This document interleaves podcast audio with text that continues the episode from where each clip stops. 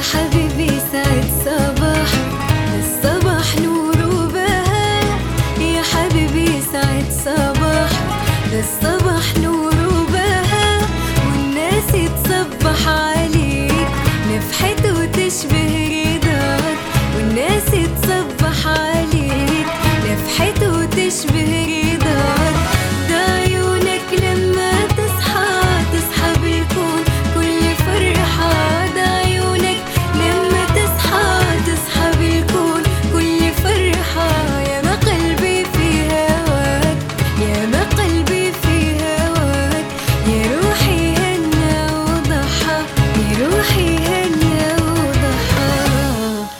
صباح الخير يا عدن.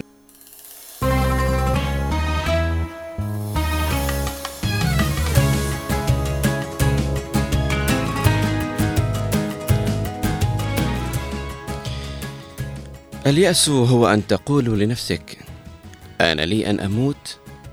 إن لم تدرك ماذا يمكن أن يكون خلف الموت فإن الحياة التي تحياها ستشكل موتا فيزيائيا بالنسبة لك. ولن تعني سوى العدم. نحن نحيا بقدر ما نفكر بالنتيجة المرجوة بعد الموت. عدد السنين في حساب الموت واحد. اليوم كالأسبوع والأسبوع كالشهر والشهر كالسنة والسنة كمئات السنين والمئات كالآلاف والآلاف كالملايين وكالبلايين. وما دامت النتيجة واحدة فسواء طال العدد أم قصر تذكر أن الله قال ذلك لابن عمران ضع يدك الشريفة على العجل واحظى بعمر آخر يساوي عدد ما تناثر من الشعر تحتها. فقال ابن عمران وإن عشتها. فقال ابن عمران وإن عشتها. فقال الله ستموت بعدها. فقال الآن أريد.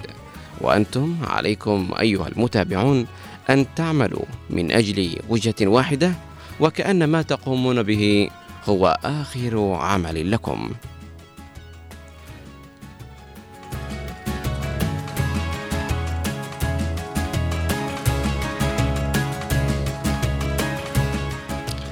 أسعد الله صباحكم أعزائي المتابعين. أينما كنتم صباحكم بركة وعافية ورضا صباحكم أمل جديد وإشراقة صباح جديدة. آه، نبدأ بها هذا الصباح ونبدأها بالتفاؤل والأمل بالله سبحانه وتعالى. صباح الخير لمن صافح الصباح حبا. صباح الخير لمن استيقظ وهو في قلبه وفي جعبته. الكثير من الأمور الكثير من الأشياء والكثير من الأمنيات الذي التي يريد أن يحققها وأن يسعى لهدف أسمى سواء كان أن يكون صالحا أن يكون آه، جيدا بهذه الحياة أن يكون صالحا في طاعة والديه أن يكون حسنا في الخلق والأدب. نتمنى لكم صباح مليء بالأمل والتفاؤل مليء بالمحبة والمسرة بإذن الله تعالى. صباح الخير على ربات البيوت وعلى رجال الأمن وعلى مهندسي النظافة وعلى جنودنا البواسل المرابطين في الجبهات. صباحكم بركة وعافية ورضا صباحكم أمل وإشراقة جديدة في هذا اليوم.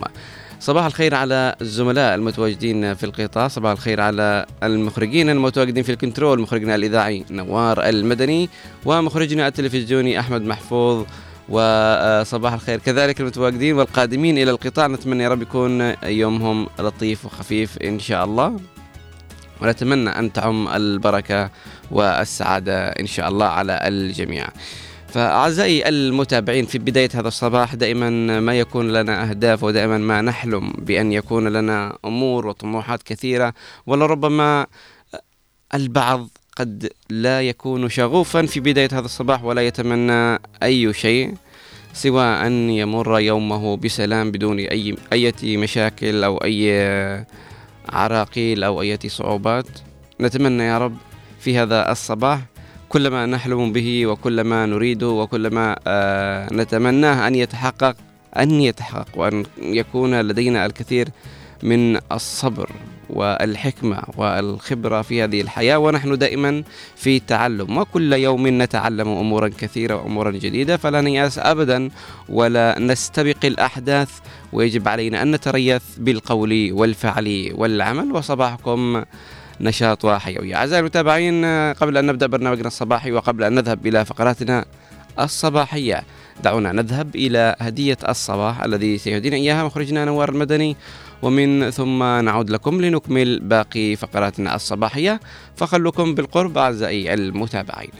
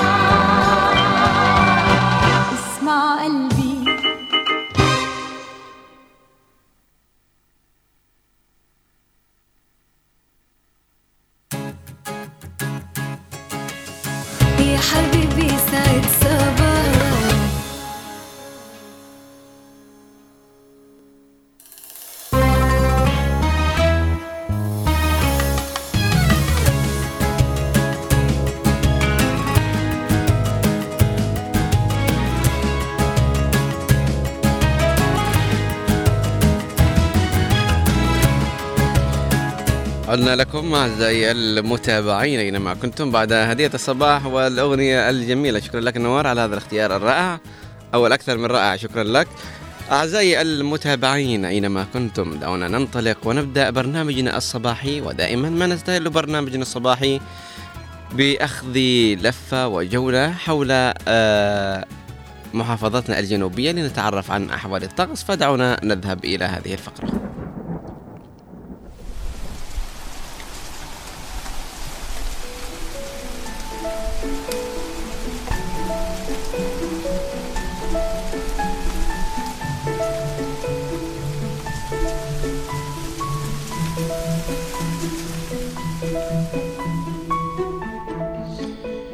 وإلى حالة الطقس المتوقع خلال ال 24 الساعة القادمة بمشيئة الله ونبدأها من لاحج.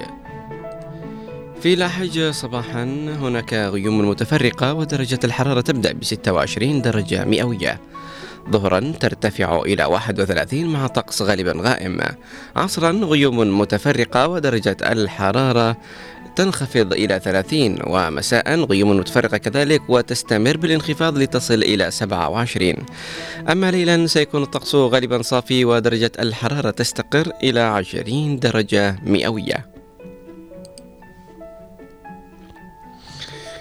انتقالا إلى يافع يافع منذ الصباح غيوم متفرقة ودرجة الحرارة تبدأ ب 20 درجة مئوية. ظهرا كذلك غيوم متفرقة وكذلك عصرا. ظهرا درجة الحرارة ترتفع إلى 27 وعصرا تنخفض وتستقر إلى 25 مساء سيكون الطقس غالبا غائم ودرجة الحرارة 20 درجة مئوية وليلا تنخفض وتستقر إلى 17 مع ضباب خفيف.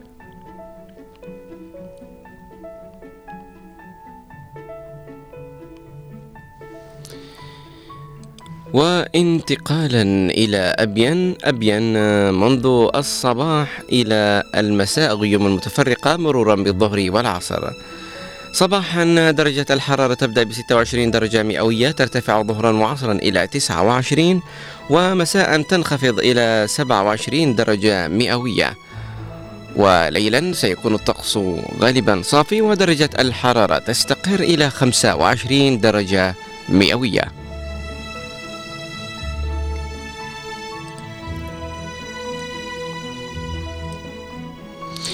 أعزائي المتابعين نذهب أو نبحر إلى جزيرة سقطرى لنتعرف عن الأجواء فيها لهذا اليوم.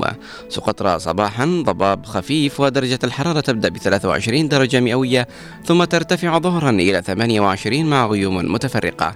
عصرا آه، غيوم متفرقة كذلك ودرجة الحرارة تنخفض إلى 26 ومساء سيكون الطقس غالبا صافي ودرجة الحرارة 22 وكذلك ليلا غالبا صافي ودرجة الحرارة تستقر عند 20 درجة مئوية.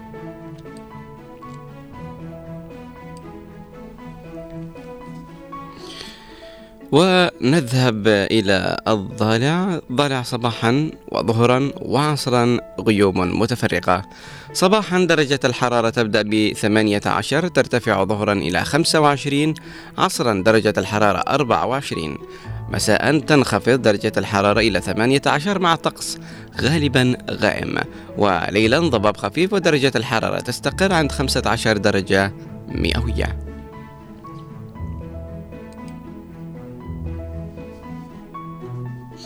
انتقالا إلى حضرموت حضرموت صباحا وظهرا وعصرا ومساء غيوم متفرقة. صباحا درجة الحرارة تبدأ ب 24 درجة مئوية ترتفع ظهرا إلى 28 عصرا درجة الحرارة تنخفض إلى 26 ومساء تستمر بالانخفاض إلى 22 وليلا سيكون الطقس غائم جزئي ودرجة الحرارة تستقر عند 21 درجة مئوية.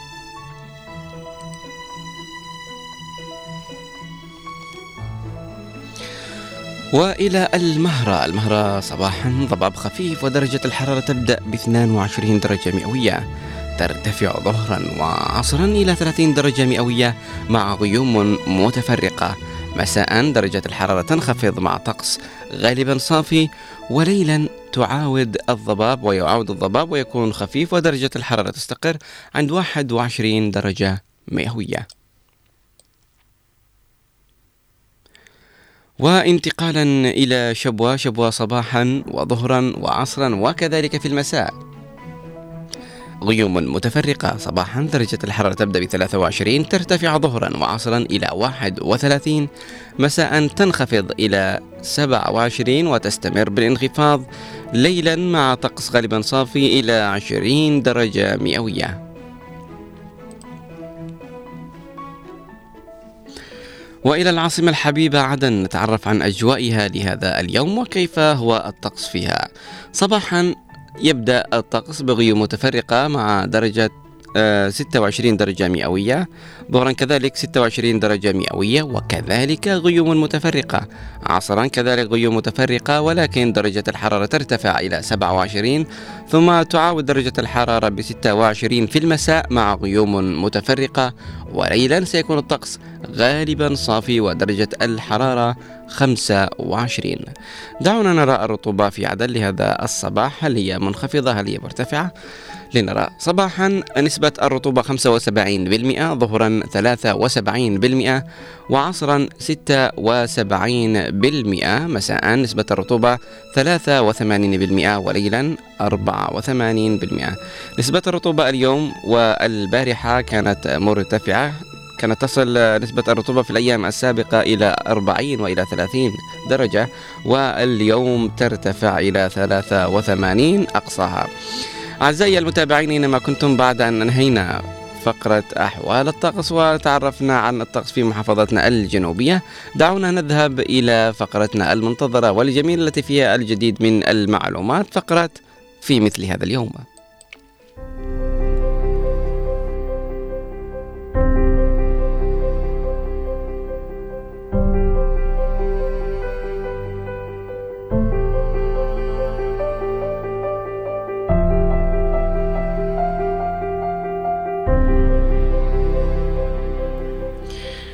في مثل هذا اليوم في السادس عشر من يناير.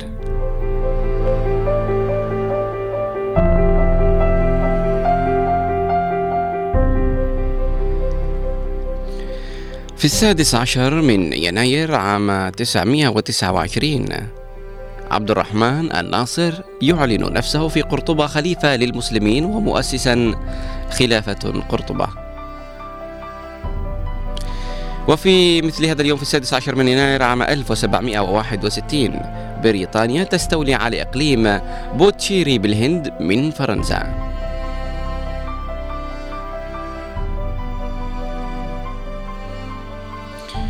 وفي مثل هذا اليوم عام 1835 تأسيس إمارة دبي بعد 15 عاما من ارتباطها بالحماية البريطانية.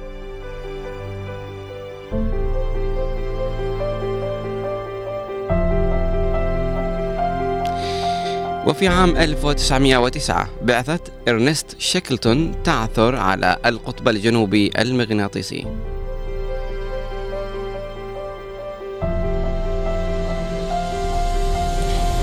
وفي مثل هذا اليوم عام 1920 عقد الاجتماع الأول لعصبة الأمم.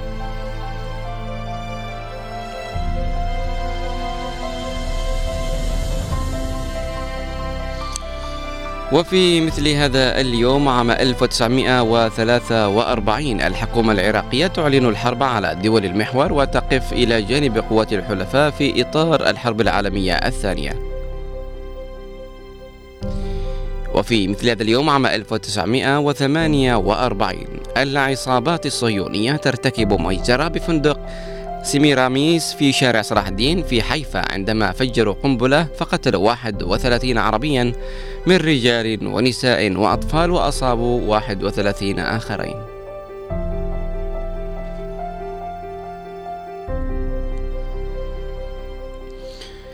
وفي عام 1964 الرئيس الأمريكي ليندون جونسون يعطي موافقة الولايات المتحدة على معاونة قوات فيتنام الجنوبية لزعزعة النظام في فيتنام الشمالية.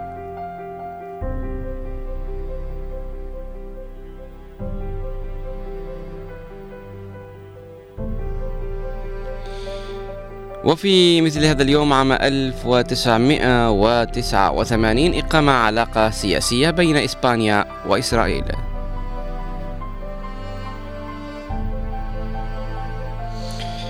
وفي مثل هذا اليوم في السادس عشر من يناير عام 1991 انتهاء المهلة التي منحها مجلس الأمن الدولي للعراق لسحب قواته من الكويت وذلك وفق القرار 678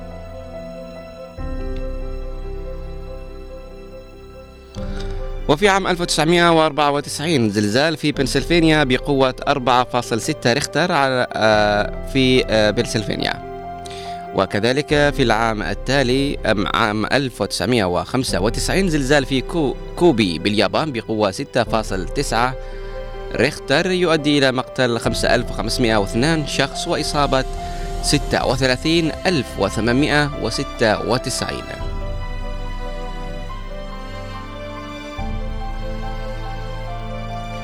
وفي عام 2001 اغتيال رئيس جمهورية الكونغو الديمقراطية لوران كابيلا.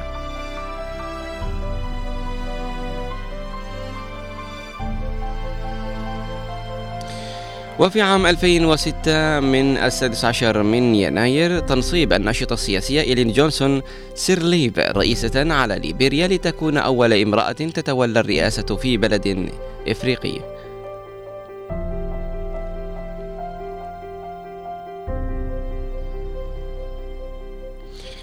وفي عام 2016 انتخاب تساي إنغ وون رئيسة لتايوان لتصبح بذلك أول امرأة تصل إلى هذا المنصب مع فوز الحزب التقدمي الديمقراطي المنتمي له بأغلبية مقاعد المجلس التشريعي.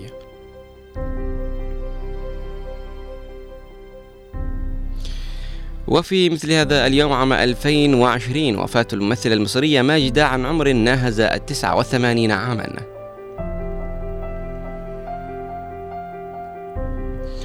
وفي عام 2021 إعادة انتخاب يوري موسفني رئيسا لأوغندا لفترة رئاسية سادسة بعد إعلان حصوله على 58.6% من الأصوات. ومن مواليد هذا اليوم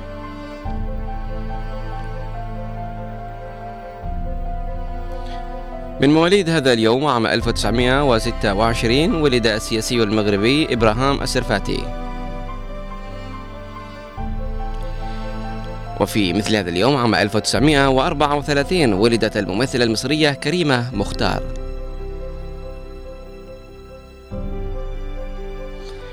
وفي مثل هذا اليوم عام 1956 ولد سعد الدين العثماني وهو طبيب وسياسي وباحث وفقيه مغربي.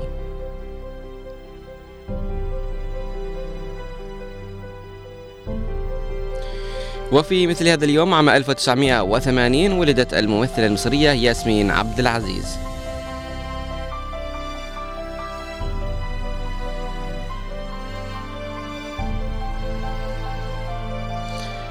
ومن وفيات هذا اليوم.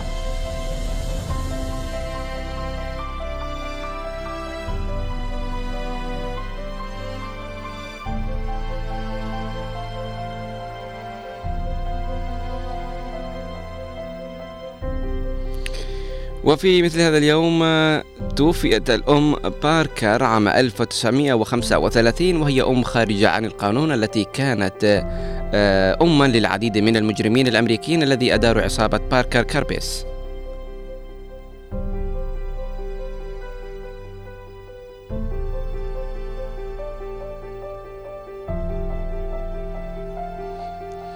وفي مثل هذا اليوم عام 1959 توفي محمد حامد الفقي مؤسس جمعية أنصار السنة المحمدية.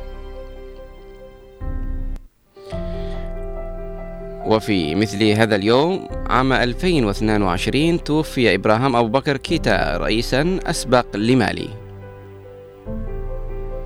ومن الأعياد والمناسبات في مثل هذا اليوم يوم الحرية الدينية الوطني في الولايات المتحدة.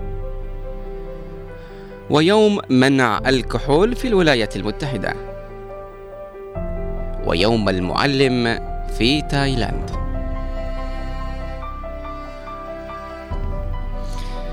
إلى هنا أعزائي المتابعين بعد أن تعرفنا عن أحداث جديدة لربما لأول مرة نسمعها وتعرفنا عن وفيات ومواليد آه، حدثت في مثل هذا اليوم. دعونا نذهب إلى جولة سريعة إخبارية نتعرف عن أبرز المواضيع. في جنوبنا الحبيب من في الشأن الإيجابي في فقرة حلو الأخبار.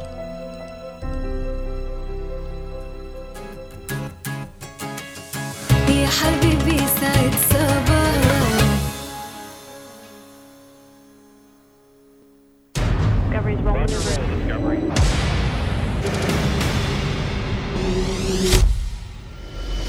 نقرأ ما تتناوله الصحافة والمواقع الإخبارية. المحلية والعربية من أخبار ومقالات سياسية واجتماعية وثقافية ورياضية. لا تتفرقوا على الشعب هذا ذليتوا لا تذلوا شعب عظيم. أنا على هذا الوضع أنشق على ثلاثة إيتام. ثلاثة إيتام. تعال. لا إمكانية معانا. لا راتب زي ما الدولة. لا أسعار. عبرت تنفيذية انتقال العاصمة عدن. عقدت هيئة المرأة. وصلت ميليشيا الحوثي الإرهابية قصفا عشوائيا. نهبط الآن سويا ضمن النشرة إلى الملف الرياضي. كنترول وكرة يا الله! والهدف الأول! انفجار جماهيري! نواكب فيها كل المستجدات وننقلها لكم في برنامج زاوية الصحافة. زاوية الصحافة من السبت للخميس الثاني عشر والنصف ظهرا. جولة إخبارية على هنا عدن اف ام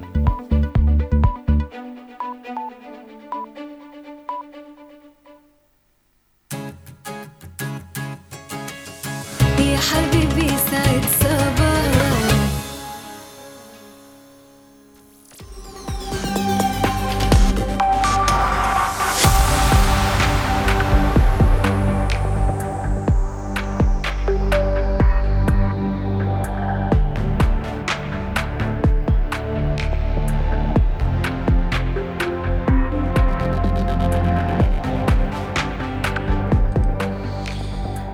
أهلا وسهلا بكم أعزائي المتابعين اينما كنتم إلى فقرة حلو الأخبار التي ناخذ بعض الأخبار الإيجابية من عدة صحف ومواقع إلكترونية.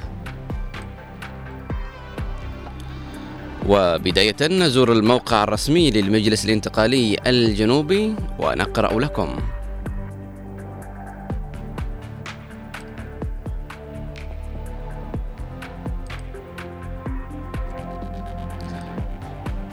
الرئيس الزبيدي يصل سويسرا للمشاركة في المنتدى الاقتصادي العالمي.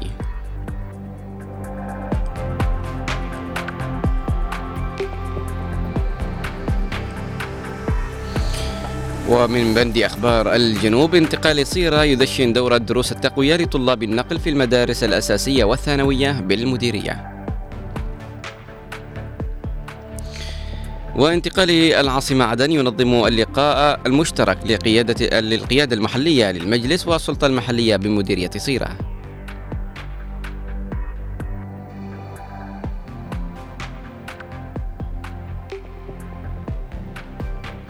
رئيس انتقال أبين يلتقي ممثلي مديرية زنجبار في الجمعية الوطنية ومجلس المستشارين.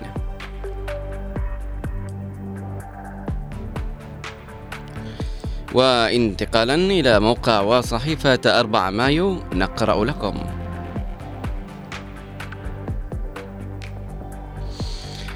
السلطة المحلية والمجلس الانتقالي يدينا استهداف ميليشيات الحوثي مديرية جحاف.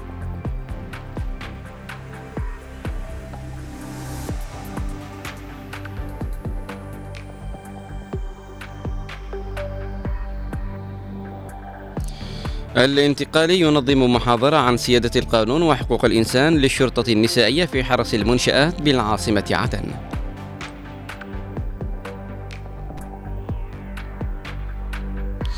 وفي شبوة الفصل في 483 قضية خلال فترة وجيزة.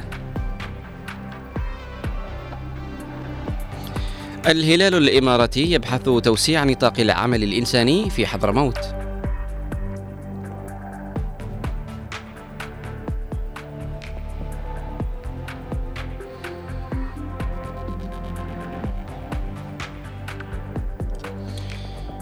وانتقالا إلى عدن تايم وننتقل إلى بند أخبار عدن نقرأ لكم. انطلاق حملة دعم المعرض الوطني الأول للبن في العاصمة عدن.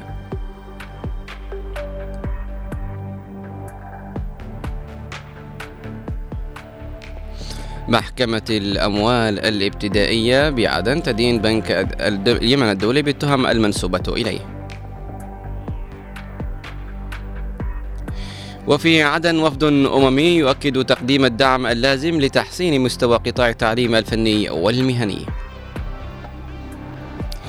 تدشين افتتاح مبنى السلطة المحلية بالمعلى في عدن. ومن موقع وصحيفة عدن تايم ومن بند أخبار المحافظات نقرأ لكم.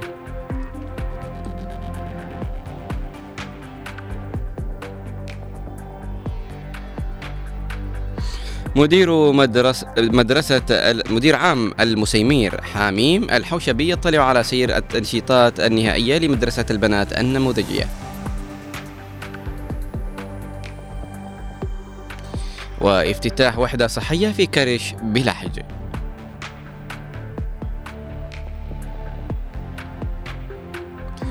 وانتقال حضرموت يوجه دعوة للنخب السياسية والاجتماعية والمناضلين.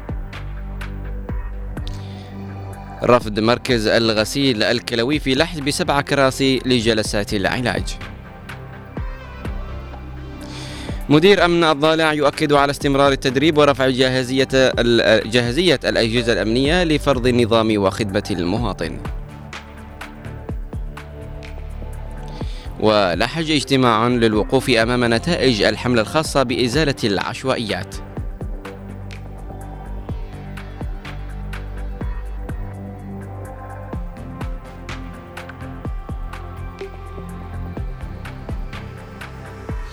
ومدير مكافحة الملاريا بلحج يقول أقمنا نحو 40 نشاطا خلال العام 2023 ومكتب ضرائب لحج يحقق أكثر من 5 مليار ونصف خلال العام المنصرم.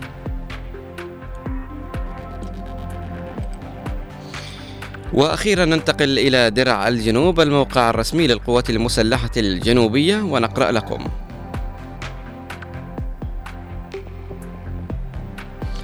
العميد النسي يفتتح غرفة القيادة والسيطرة بقيادة شرطة محافظة شبوة.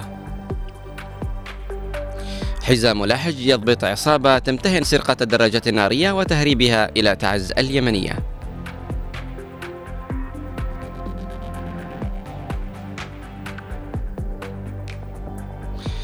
الأجهزة الأمنية بمحافظة الضالع تدشن العام التدريبي والقتالي عام 2024 خلال لقائه بمالكي معرض سيارات اللواء الشعبي يوجه بمنع بيع السيارات غير المرقمة في العاصمة عدن. إلى هنا أعزائي المتابعين أينما كنتم بعد أن أنهينا فقرة حلو الأخبار وتجولنا في بعض من الصحف والمواقع الأخبارية وزرنا العدد منها وقرأنا الأخبار الإيجابية. دعونا نذهب إلى فاصل ومن ثم نعود لكم لنكمل باقي فقراتنا.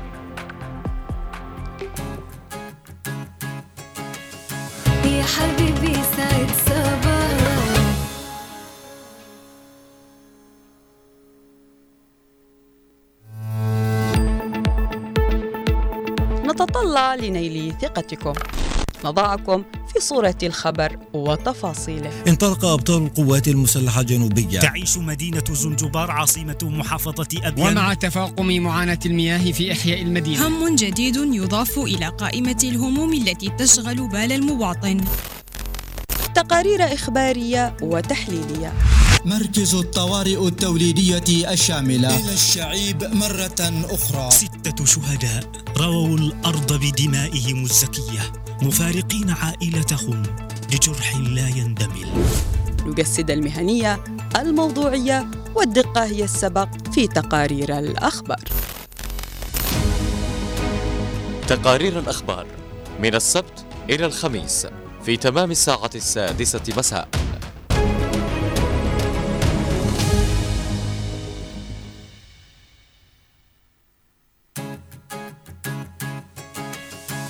يا حبيبي سعد صباح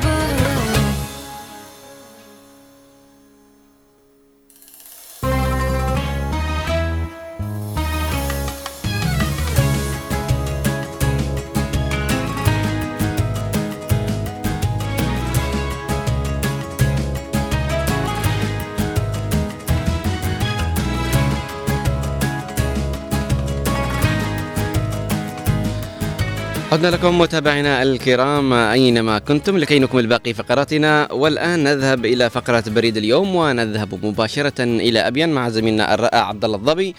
صباح الخير عبد الله أسعد الله صباحكم بكل خير زميلي غيث وكذلك على المستمعين على إذاعة عدن في هذا البرنامج الصباحي. صباحك بركة وعافية ورضا إن شاء الله. زميل عبد الله كيف هي الأجواء في ابين آه نعم اولا آه، دعنا نبدأ من آه، يوم أمس آه، اللقاء الأخوي الذي جمع بين آه، قيادة ال- آه، الهيئة التنفيذية للمجلس الانتقالي بمحافظه ابين وكذلك القيادة التنفيذية أو الوفد آه، القادم من محافظة آه، لاحق. برئاسه رئيس الهيئة التنفيذية آه، الأستاذ المحامي وضاح الحالمي وكذلك حضور آه، رئيس الهيئة التنفيذية لمحافظة آه، شبوة آه، الأستاذ عبد العزيز بن. طبعا هذا اللقاء الأخوي آه، يأتي في ذكرى الثامن عشر آه، لذكرى التصالح والتسامح آه، التي استطاع أبناء المحافظات الجنوبية أو أبناء الجنوب من اعاده أحياء هذه المناسبة و وكذلك وتحويل هذه المناسبة من مناسبة من م- من- مناسبة عظيمة بالنسبة لهم مهم. وأصبحوا يحتفلوا بها في كل عام. آه، طبعا آه، كان الاستقبال آه، بشكل كبير جدا في مدخل مدينة زنجبار مفرق دوفس. حينها انطلق ال- الموكب إلى عاصمة المحافظة زنجبار وهناك تم الجلوس واللقاء ما بين الهيئات التنفيذية وكذلك أبناء المحافظة مع الوفود القادمه إلى المحافظة. وتجديد العهد على التصالح والتسامح والمحبة ما بين ال- الجنوب بشكل عام. تحت قيادة الرئيس القائد عيدروس بن قاسم الزبيدي وتجديد الوفاء والعهد للشهداء وللجرحى من ال- ابطال الجنوب سواء كانوا في القوات المسلحة الجنوبية مهم. أو الذين آه، سطرت دماءهم في آه، المسيرات أو ال- خروج آه، خروج ضد الاحتلال اليمني في السابق. آه، طبعا آه، هناك كمان آه، إقيم عرض عسكري للقوات الحزام الأمني بقيادة العميد عبد الله حيدر السيد وبحضور عدد من القيادات العسكرية. هذا يوم أول أمس ح- شهد معسكر الشهيد عبد اللطيف السيد في مدينة باتيس بمحافظة أبين. عرض عسكري كبير بمناسبة ال- العام الجديد أو بمناسبة العام التدريبي والمعنوي الجديد آه، 2024 آه، ل- للرفع من قدرة آه، قوات الحزام الأمني في مكافحة العناصر الإرهابية آه، وكذلك تثبيت الأمن والاستقرار آه، بشكل أفضل. آه كمان هناك آه طبعا آه خرج أبناء المحافظة خلال ال- اليومين السابقة في تظاهرات واعتصامات آه للمطالبه بتحسين ال- ال- الخدمات في المحافظه، طبعا الخدمات في المحافظه تعاني آه يعاني ابناء المحافظة معاناة كبيرة سواء في انقطاع التيار الكهربائي بشكل كبير جدا. آه كذلك ارتفاع أسعار المواد الغذائية والاستهلاكية. بالإضافة إلى آه، عدم توفر أو صرف رواتب الموظفين المدنيين والعسكريين. في آه، المحافظة وكذلك المحافظات آه، اليونو بشكل عام. هذه المعاناة ضاعفت آه، بشكل كبير معاناة المواطنين. آه، آه، أصبح المواطن يطالب آه، من الحكومة بسرعة صرف آه، مرتباتهم حتى يتمكنوا من شراء آه، المواد الغذائية والاستهلاكية لأطفالهم. نتمنى دوام الصحة وراحة البال إن شاء الله. نتمنى لكم التوفيق بإذن الله تعالى. آه، يعني الوضع يعني كان ما بين من الجانب آه، الأمني والجانب العسكري ممتاز. في أبيان. نعم.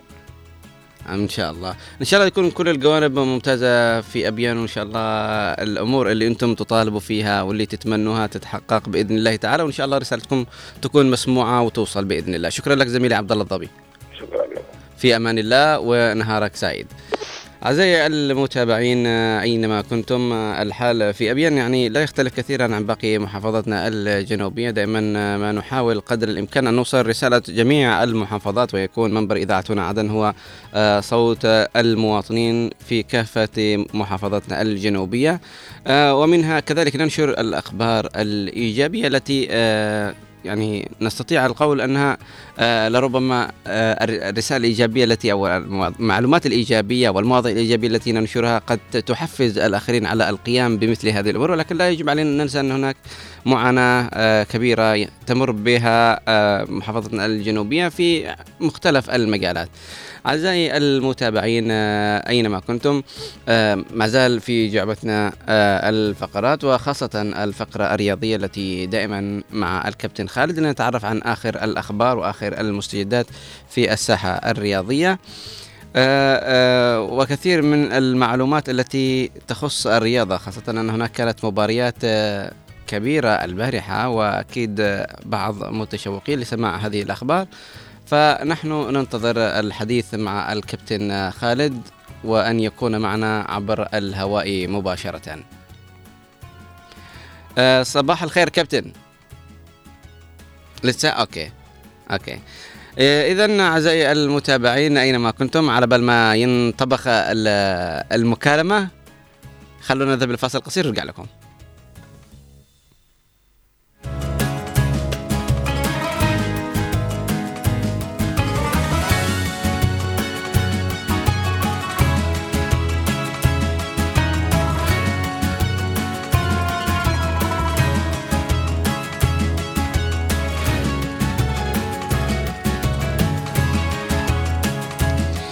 نقرأ بعض الرسائل على بال ما آه، تتواجد المكالمة على الكابتن خالد. آه، صباح الخير عليك يا أم رجاء. صباحك ورد وعافية ورضا إن شاء الله. آه، صباح الخير عليك يا نجيب خليل. وكذلك صباح الخير عليك يا أم قاسم تقول صباح الخير والأمل والسعادة والعافية على كل الطاقم. صباحك بركة وعافية ورضا إن شاء الله. وكذلك آه، صباح الخير عليك يا أم عماد وشكرا على هذه الرسالة. تقول ما اجمل الصباح تقول في هذا الصباح يا مالك الملك وكلت أمري واستودعك همي فبشرني بما يفتح مداخل السعادة في قلبي. اللهم آمين. آه صباح الخير عليك كذلك يا أم زكي. إن شاء الله بسمع تسجيل صوتي فيما بعد. ورقم صباح الخير عليك يا غيث وجميع فريق أعمال إذاعتنا. إيش الأخبار؟ طلعوا لنا الجمهور إيش الأخبار؟ أمس قالوا الانقلاب الحوثي رمى صواريخ. هو ما نعرف بالضبط بس إن شاء الله بشرح لك فيما بعد. إن شاء الله تكون آه، أمورنا طيبة والحمد لله. آه صباح يا غيث. إيش موضوع اليوم بنت يافع موضوع اليوم بنتكلم عن آه شيء مهم جدا الا وهو نتكلم عن آه البصريات وعلوم الرؤية. بنتحدث عن أمور كثيرة جدا ومهمة وأتمنى الجميع يكون متواجد. بنتكلم عن علوم الرؤيه بشكل عام يعني إيش فائده العدسات لون بعد العدسات النظارات ضعف النظر قصر النظر المياه البيضاء المياه الزرقاء نتعرف على كل هذه الأمور اللي نسمعها بس مش عارفين كنهها آه، أعزائي المتابعين دعونا نذهب إلى فقرتنا الرياضية وقبل أن نذهب نقول صباح الخير كابتن. صباح الورد والفل طبعا آه، غيث نوار المدني الاحبه فيه ونحده صباحك بركة وعافية ورضا إن شاء الله. اذا نوار دعنا نذهب إلى فقرتنا الرياضية.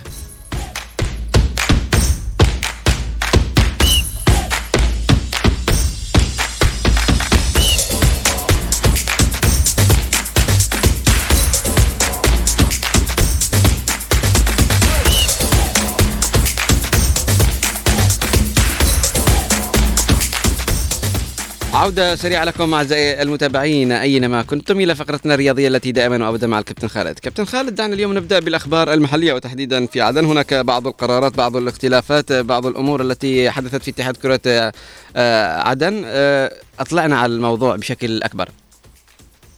نعم غير أكيد نجدد لك الصباح ومن يستمع اثير هنا عدن. ولا أنسى طبعا العزيز أحمد محفوظ له موجود في موضوع قرارات اتحاد كرة القدم في عدن.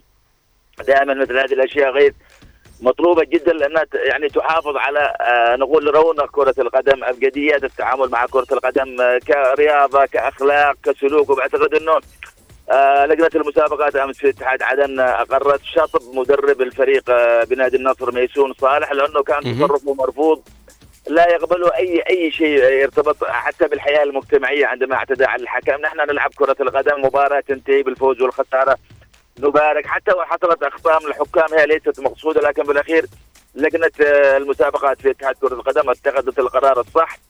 ونتمنى أنه الكل يفهم أنه آه، كرة القدم آه، مسار جميل يرتبط فيه ال- الجمع الحاضر في الملعب وليس فقط اللاعبين الحكام. وبالتالي هي رسالة لكل من سيحاول العبث بموضوع الارتباط باللوائح ومقتنيات الرياضة بصورة عامة. أكيد نحن نتمنى لاتحاد كرة القدم التوفيق في قادم الأيام. طبعا القرار كان اتخذ في اجتماع عقد امس عقد امس برئاسة آه، عبد الجبار سلام. نتمنى كل شيء جميل لرياضة عدن والجنوب. نعم الرياضة بالنهاية هي أخلاق وقيم ومبادئ تعلم الناس معنا الصبر وتعلمهم زي ما نقول ونتغنى دائما بالروح الرياضية.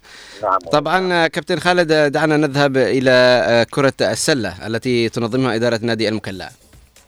نعم طبعا هناك ذكرى تأسيس آه، 48 لتأسيس نادي المكلا. طبعا غيرت نادي المكلا من الأندية الجميلة اللي تمتلك تاريخ طويل آه، على مر السنوات. وبالتالي آه، هناك بطولة لكرة السلة تنظم بهذه المناسبة تحت إجراء مكتب الشباب واتحاد كرة السلة. هناك البطولة افتتحت آه، بمباراة جمعت آه، النادي الم- المكلا طبعا المنظم مع نادي الشعب في فئه الناشئين. المباراة انتهت ب 42 ل 21 حوار يرتبط بقيمة المناسبة قبل أن يرتبط بالمنافسة وما شابه وبالتالي نبارك لهذا ال- النادي الكبير الاحتفالات بذكرى التأسيس. آه، نقول آه، هكذا الأشياء الجميلة أنه هناك منظومة رياضية تحتفي بهذه المناسبة. نحن أكيد سنتابع بعضيات ال- البطولة تقام في ذكرى تاسيس نادي المكلف في الأيام القادمة. نعم كابتن. كابتن آه، دعنا نذهب إلى بطولة كأس آسيا في قطر. نعم أمس إحنا تمنينا للمنتخبات العربية غير. حضور جميل. المنتخب الأردني حقق هذا الأمر وفاز على ماليزيا بأربع أهداف. طبعا ضمن مباراة المجموعة الخامسة في كأس آسيا. لكن على نفس المنوال المنتخب العراقي أيضا فاز أمس آه، على المنتخب الإندونيسي بثلاث أهداف آه، لواحد أيضا وبالتالي ثلاث نقاط في البدايات مهمة جدا. لكن ال- الشيء المحبط بالنسبة كان خسارة منتخب البحرين أمام كوريا بثلاثة لواحد معطيات جميلة في بطولة آسيا غيث المنتخبات العربية حاضرة. نتمنى لها كل شيء جميل في المحطات ال- القادمة. اليوم هناك مباراة عربية نستعرضها بعد لحظات بالأمنيات طبعا للحضور العربي في بطولة آسيا للمنتخبات. نعم كابتن. كابتن آه، نتحدث عن آه، تعثر المنتخب الجزائري في مسابقة كأس أمم أفريقيا. نعم حقيقة نتيجة لم تكن متوقعة لأنه المنتخب الجزائري يمتلك ترسانة من اللاعبين المحترفين يعني أبرزهم رياض محرز. لكن بالأخير أمس البداية للمنتخب ال- الجزائري لم تأتي كما أنتظرها البعض في مسابقة كأس أمم أفريقيا باعتبار أنه المنتخب الجزائري تعثر أمس آه، في انطلاق مبارياته بهدف لهدف كان المهاجم الجزائري طبعا بغداد بونجاح آه، أعطى محاربي الصحراء آه، هدف مبكر. لكن التعادل جاء في الدقيقة 68 وبالتالي في الم... في الشكل العام إنه بداية غير جيدة لمنتخب آه، ال- الجزائر دي. إحنا نمني النفس إنه سيكون أحد المنافسين على ال- ال- البطولة. لكن أحيانا في البدايات ممكن أن تعود وتستعيد آه، أمورك على نفس المنوال. أيضا في نفس الاتجاه منتخب السنغال أمس أيضا كان بدأ حملة الدفاع عن اللقب وفاز بثلاث اهداف نظيفه حقيقة آه، غيث آه، يعني منتخب السنغال منتخب متمكن يمتلك ترسانه من النجوم وبالتالي بداية أكثر من رائعة للسنغال الذي يبحث عن الحفاظ على اللقب. أيضا في مره أخرى منتخب الكاميرون يعني بذكريات وتاريخه الجميل في السنوات الماضية أمس تعادل أيضا بهدف لهدف مع غينيا وبالتالي تستمر كرة القدم هناك في أمم أفريقيا. نحن مستمرون باذن الله تعالى في المتابعة لكل تفاصيل هذه البطولة. على مر الأيام القادمة. نعم كابتن. كابتن آه، بالحديث عن جائزة ذا بيست آه، لميسي البعض يقول انها أنه يعني كانت آه، يستحقها لاعب آخر.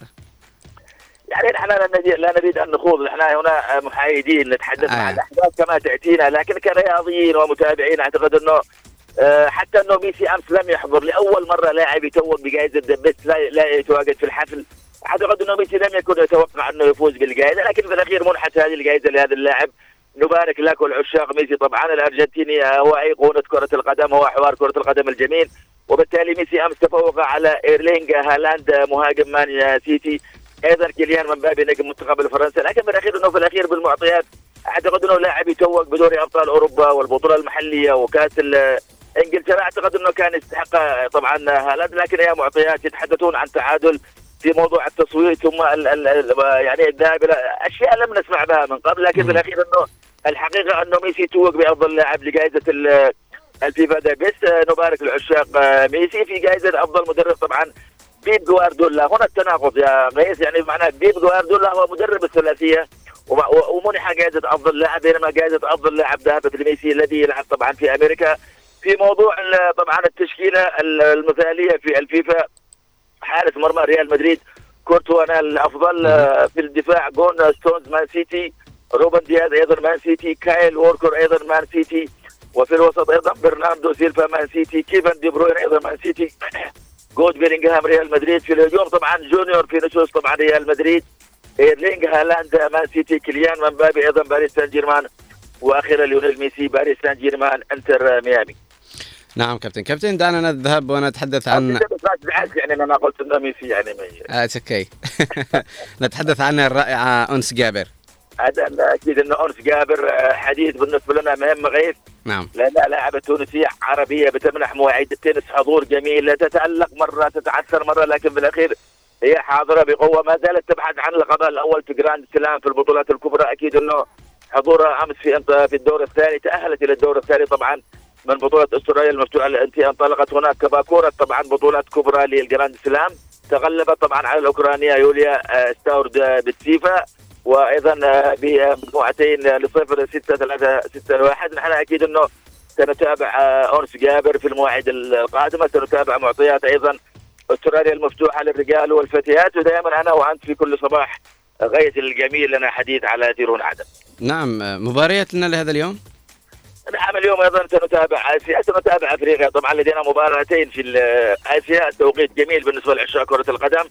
الخامسة والنصف تايلاند مع قرغيزستان ثم المباراة العربية الخالصة طبعا في الثامنة والنصف السعودية مع عمان. في كأس أفريقيا أيضا في الخامسة لدينا بوركينا فاسو مع موريتانيا. في الثامنة أيضا منتخبنا العربي الجميل تونس يستهل المشوار أمام ناميبيا. ثم في الحادي عشر مباراة متأخرة ما بين مالي وجنوب أفريقيا. أيضا اليوم لدينا في الدوري الإيطالي طبعا اليوفنتوس مع ساسولو في الحادية عشر الا ربع بتوقيت الحبيبه عدن سعيد معك آه، في كل صباح. نهارك طيب. أنت وكل مستمع آه، فقرتنا الرياضية في صباح الخير. يا عدن في أمان الله. في أمان الله. في أمان الله. ونهارك سعيد كابتن خالد. أعزائي المتابعين آه، نتمنى مباراة شيقة أو مشاهدة شيقة وممتعة لمن لعشاق الكرة. وشكرا كابتن خالد على هذه المعلومات والأخبار ال- الرياضية التي توفينا بها يوميا. أعزائي المتابعين ما زال في جعبتنا موضوعنا لهذا اليوم الذي قلنا سنتحدث عن علوم الرؤية والبصريات ونتحدث عن أمور كثيرة نجهلها في علم البصريات لكن دعونا نذهب إلى فاصل ومن ثم نعود لكم وندخل بموضوعنا لهذا اليوم.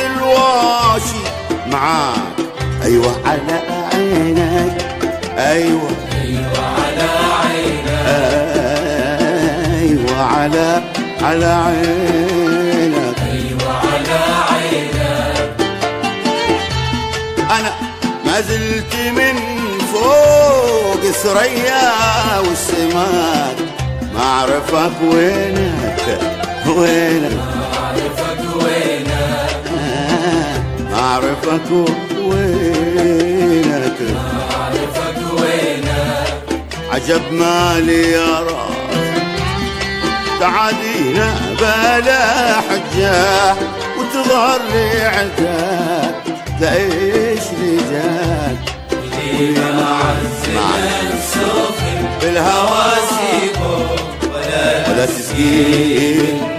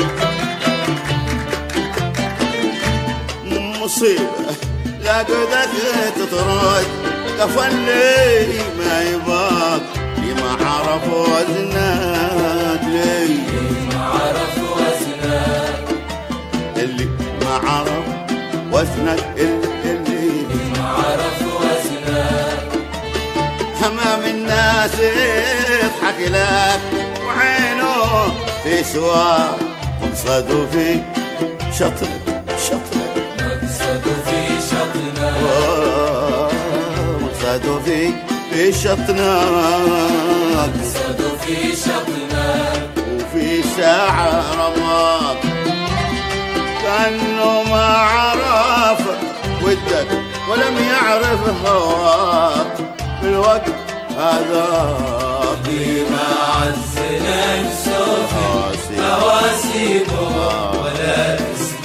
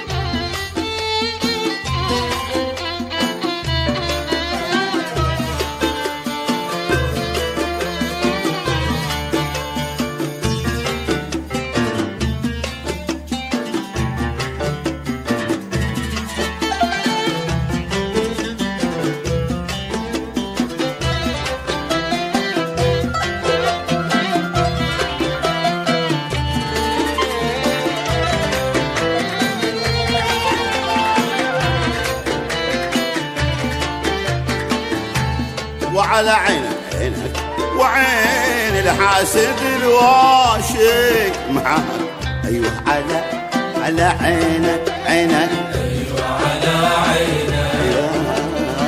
أيوه على عينك أيوه على عينك أنا أنا أنا ما زلت من فوق ثريا السماك ما وينك وينك.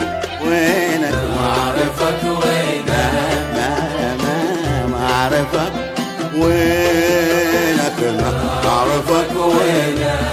عجب مالي يا راس سعادينا بلا حجة وتظهر لي عداك تعيش لي جاك.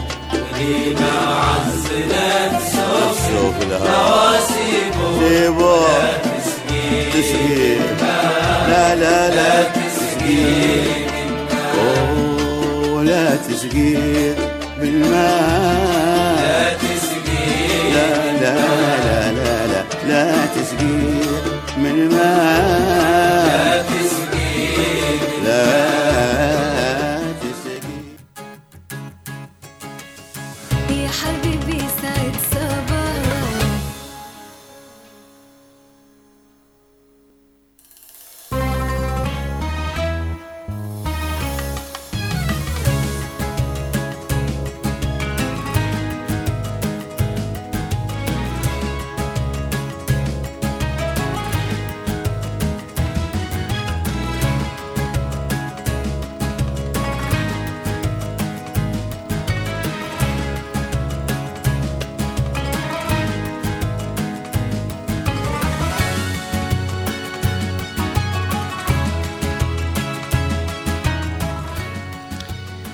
عدنا لكم أعزائي المتابعين أينما كنتم دخولا إلى موضوعنا لهذا اليوم. مرة أخرى نواف شكرا على هذه الأغنية.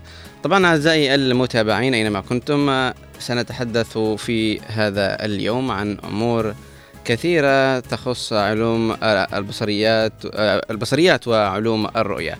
بنتحدث عن أمور جمة ونتمنى يا رب إنه في معلومات لربما نقدمها لكم تكون آه، مفيدة ومعلومات جيدة ويعني نستفيد من هذه الحلقة إن شاء الله. بنتكلم عن أمور كثيرة لربما إحنا نجهلها وأمور آه، آه، لربما إحنا عندنا أفهام مغلوطة عنها ونوضح كثير من الأمور ونتحدث عن علوم الرؤية بشكل عام بشكل عام نتحدث عنه إن شاء الله ويكون ال- الحديث آه، له نتاج جميلة وله فائدة بإذن الله تعالى. سيكون معنا ضيف آه، نستضيفه عبر الهواء مباشرة ونتحدث معه عن هذا الأمر. طبعا أعزائي المتابعين آه، إحنا لاحظنا أنه في الفترات الأخيرة كثر الناس اللي تلبس نظارات. ولاحظ أن هذا الأمر يعني مش عارفين هل هو يعني فعلا ضعف نظر أو الناس كلها بدأت تضعف نظرها أو مجرد زينة وإيش بالضبط. لكن إحنا نستطيع القول أنه مع تقدم التكنولوجيا وتطور الهواتف الحديثة أصبح الآن آه، لها مخاطر ولها آثار ومنها إن إحنا خلاص نصاب بأمراض في العيون يا إما ضعف نظر يا إما قصر نظر يا إما آه، جفاف في العين. فالبعض يرجع يلبس نظارات. يعني لا نستطيع القول أنه كل من اشترى نظارات يعني مجرد زينة لا أكثر. لأنها النظارة أمرها متعب. النظاره أمرها متعب. مجرد إنك تمسكها كذا شوية خلاص تتوسخ وتحتاج تمسحها مرة أخرى أو تواصل وتطلع لك علامة عند نخرتك. فالامر مش مجرد ترف وإنما آه، أحيانا الواحد يحتاجها فالبعض يعني آه، يقول أنا ما بلبس نظارات بضطر إني ألبس عدسة. طيب العدسة كيف؟ هل لها مخاطر؟ هل ما في لهاش مخاطر؟ هل بتفيدك؟ طب متى ألبسها ومتى يمنع أن ألبسها؟ وما هي المخاطر اللي قد تاتيني بسبب العدسات؟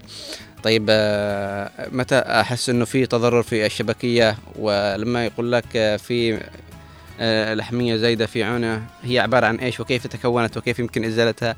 نتكلم عن مياه زرقاء مياه بيضاء ونتكلم عن قطرات العين متى نستخدمها ونتكلم عن إنه هل هناك علاجات أو بما يسمى تصحيح النظر وما هو تصحيح النظر.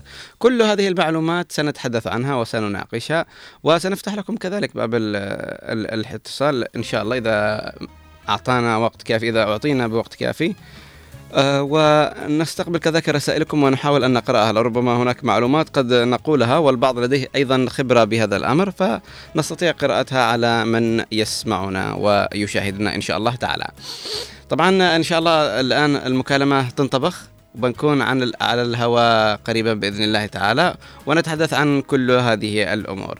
آه وضاح عبد الله صباح الخير عليك آه وصباحك عافية ورضا إن شاء الله. يقول البصريات هي فرع من الفيزياء يهتم بدراسة الضوء وتفاعله مع الأجسام والعين البشرية تركز البصريات على فهم كيفية توليد الضوء وانتشاره وتفتيته وتركيبه بالإضافة إلى تفاعله مع الأسطح والمواد المختلفة وتشمل مجالات البصريات وعلوم الرؤية العديد من المواضيع مثل التصوير الضوئي العدسات البصرية الانكسار والتكسير الضوئي الانعكاس والانكسارات في المرايا النظارات والعدسات اللاصقة الأمواج الضوئية والليزر والتصحيح البصري والعمليات البصرية الأخرى. تطبيقات البصريات وعلوم الرؤية تشمل العديد من المجالات مثل التصوير الطبي البصريات التكنولوجية الأبحاث العلمية الاتصالات البصرية وصناعة العرض والتصوير. نشهد تقدما سريعا في مجال البصريات وعلوم الرؤية مما يعزز فهمنا لعملية البصر ويساهم في تطوير التقنيات البصرية وتحسين المعدات الضوئية والعلاجات البصرية. شكرا لك يا وضاح عبد الله على هذه الرسالة وعلى هذه المعلومات القيمة التي أطلعتنا عليها. أعزائي المتابعين آه، وعبر الهواء مباشرة نستضيف الدكتور آه، منصور سيف الذرحاني اختصاصي علوم رؤيا صباح الخير.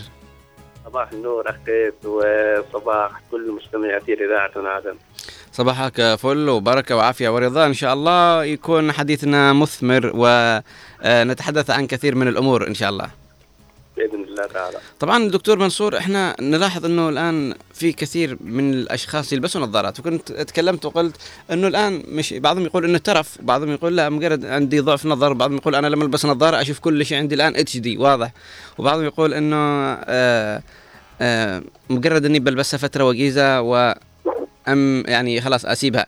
طيب لو قدرنا نتحدث نقول إنه هل النظارات حل أو النظارات هي حل دائم أو إن إحنا نقدر نستبدل أو ممكن إحنا ما نلبسوش اطلاقا أو إنه في علاجات ممكن نستخدمها؟ فالسؤال هو إنه هل الحل الدائم هو النظارات؟